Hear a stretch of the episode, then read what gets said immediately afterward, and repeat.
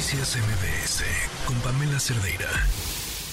Y vamos a abordar pues este tema del eh, informe de la Comisión para la Verdad y Acceso a la Justicia que se da a conocer hoy en voz del subsecretario de Gobernación Alejandro Encinas y para darle pues eh, eh, un contexto más amplio de lo que representa esto para quienes han dado la lucha por justicia para los 43 normalistas desaparecidos. Tengo en la línea telefónica a Clemente Rodríguez Moreno, padre de Cristian Alfonso Rodríguez, uno de los normalistas desaparecidos hace nueve años. Señor Clemente Rodríguez, ¿cómo está? Buenas tardes. Sí, buenas tardes a todos, al auditorio. Buenas tardes. Pues de entrada preguntarle qué sabor de, de boca les deja pues este informe que da a conocer el subsecretario de Gobernación Alejandro Encinas. Pues la, uh, es muy triste, la verdad, como pues yo lo digo de manera personal, ¿no? Sea, muy triste escuchar, escucharlos a ellos, tanto a él como al presidente. Eh, sabemos que cuando llega la presidencia, pues pensábamos que íbamos a tener una respuesta pues favorable, ¿no? Sí. Porque iban caminando con los expertos, era como un grupo pues de, de pues ahora sí que iban haciendo la investigación. Pero es muy triste para mí o para todos pues de, este pues ya como pues casi casi se puede decir llegar como llegando casi como al al final, ¿no?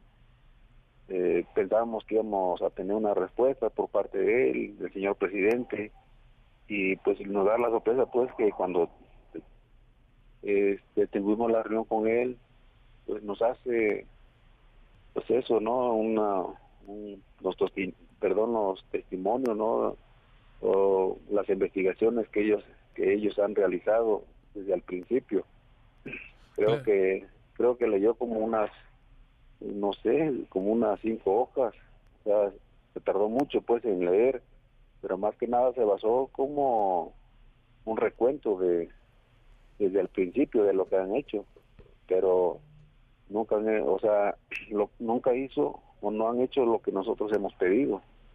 Sí, pero pues ellos están en eso, están muy cerrados. Pues es lo que tienen, es lo que aportó el ejército y es muy triste para nosotros pues escuchar a escuchar un gobierno que, que asumió los compromisos, más que nada, ¿no? Ajá. déjeme, señor, señor Clemente Rodríguez, déjeme preguntarle respecto a esto, a esta tristeza que, que, nos expresa, sienten al escuchar las palabras y, o el informe que da a conocer el, el gobierno. ¿Cómo fue este proceso? ¿En qué momento comenzaron a sentir pues esta desesperanza, esta desilusión respecto a los compromisos que había hecho el actual presidente, la administración del presidente Andrés Manuel López Obrador para pues llegar a la justicia y a la verdad sobre lo sucedido con los 43 normalistas? Eh, pues cuando tuvimos acercamiento con él, con ellos, pues les fuimos tomando como, pues digo así, pues la confianza, ¿no? Porque pues agarran a José Martínez Crespo, eh, agarran a ciertos delincuentes, agarran a, pues ahora sí, a ciertos militares. Sí. Pero pues, los, o sea, sí, el ejército de alguna manera dice, pues están colaborando, ¿no? Ya los agarramos, pero no hay, no hay este, un señalamiento que o sea que ellos hagan pues o el mismo fiscal que lo esté que señalen ellos. Sí ellos están siendo señalados por por otros delitos o sea no por una desaparición o de nuestros hijos sí pero cómo se va se va se va perdiendo esa esperanza en todo este caminar vamos viendo de alguna manera como no sé yo lo veo así como como rupturas no donde pues vamos viendo que, que el ejército, aunque nosotros le hemos dicho, fue el ejército, sí. no hay vuelta, no hay vuelta de hoja y no hay señalamientos por parte del gobierno que no, pues ellos son responsables. y ellos dicen que hay cuatro militares por por investigar, no por detener. Entonces sabemos que, que el ejército no nunca nos vamos a cansar de señalarlos. O sea que ellos supieron por lo menos supieron el tiempo real, que por lo menos allá el, el ejército en Iguala tuvieron por lo menos unos 17 normalistas. Sí. Y, y pues aquí el ejército pues lo sabía, o sea, lo sabía y se les dijo en China, ya cuando nos terminó como dar ese informe. ¿sí? El ejército desde el principio o mucho antes de 2014 ya estaban como monitoreando, ¿sí? Pues, o sea, monitoreando desde el Sí. 2014. Oiga, señor, señor Clemente Rodríguez, déjeme eh, hacer eh, esta interrupción para preguntarle. eh, esto, este tema del ejército que ha respondido el presidente López Obrador, donde señala que pues ellos ya entregaron toda la información que tenían eh, a su disposición, ¿no los deja entonces satisfechos? ¿Ustedes creen que hay más información de la que ya se ha dado a conocer? Sí, hay mucha, o sea, hay mucho, este, mucha investigación ahí resguardada, ¿no?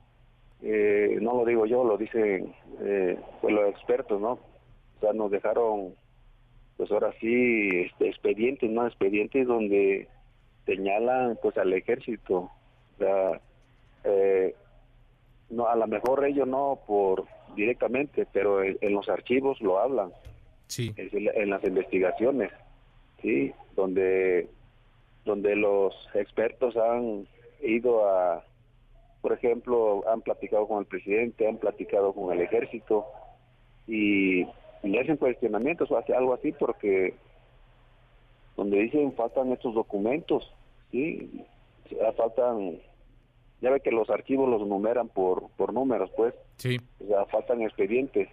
Entonces, en esos expedientes, eh, pues, son tomos que incompletos, pues, del, del ejército que, que aporta. Entonces, en esta reunión que hemos tenido, eh, nos quisieron dar como unos discos, ajá, ¿sí? unos discos de, pues esos discos, pues yo digo que el aceptar es como aceptar lo que dice el presidente. Y entonces nosotros vamos a aceptar, ¿sí? porque sabemos que, como dije, eh, los expertos nos dejaron herramientas, ¿no? Para, pues, para seguir eh, denunciando, pues, que el ejército, pues, no ha colaborado, pues, y le falta más, más es- este, expedientes que, que, entre- que entreguen ellos.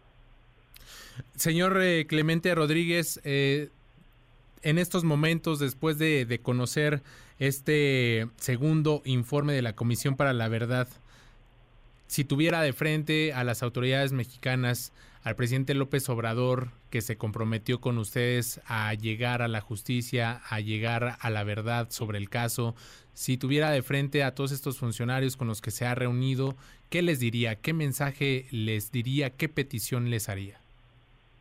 Eh, voy a hablar como, como padre, eh, sí, dis- disculpen por la expresión, voy a hablar como, pues ahora sí como se habla ya en Guerrero.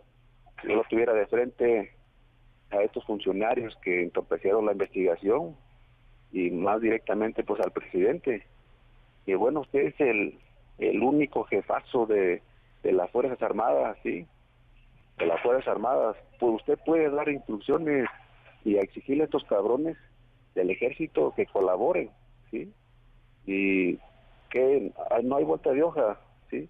Yo sí, yo sí, yo si fuera presidente, a mí no se deben de estar burlando de mí, ¿sí? Porque yo soy el de las Fuerzas Armadas, tengo el poder para exigirle, ahora sí, al, al, pues al ejército, y él como, como el de alto mando, como el de las Fuerzas Armadas, pues hace cuenta que se están burlando de él, y le entregan unos tomos de, de expedientes y no lo obedecen.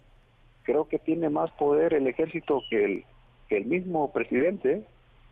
De O acuerdo. sea, tiene más poder. Y, y quiero decir que el ejército tiene más poder y tiene más control hacia el pueblo. ¿eh? ¿Sí? O sea, el presidente no lo obedece. Así Sí. de fácil.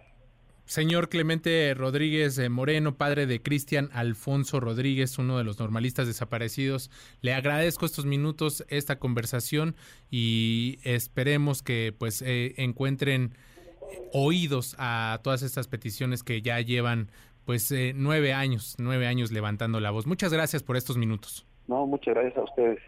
Hasta luego. Buena tarde. Noticias MBS con Pamela Cerdeira.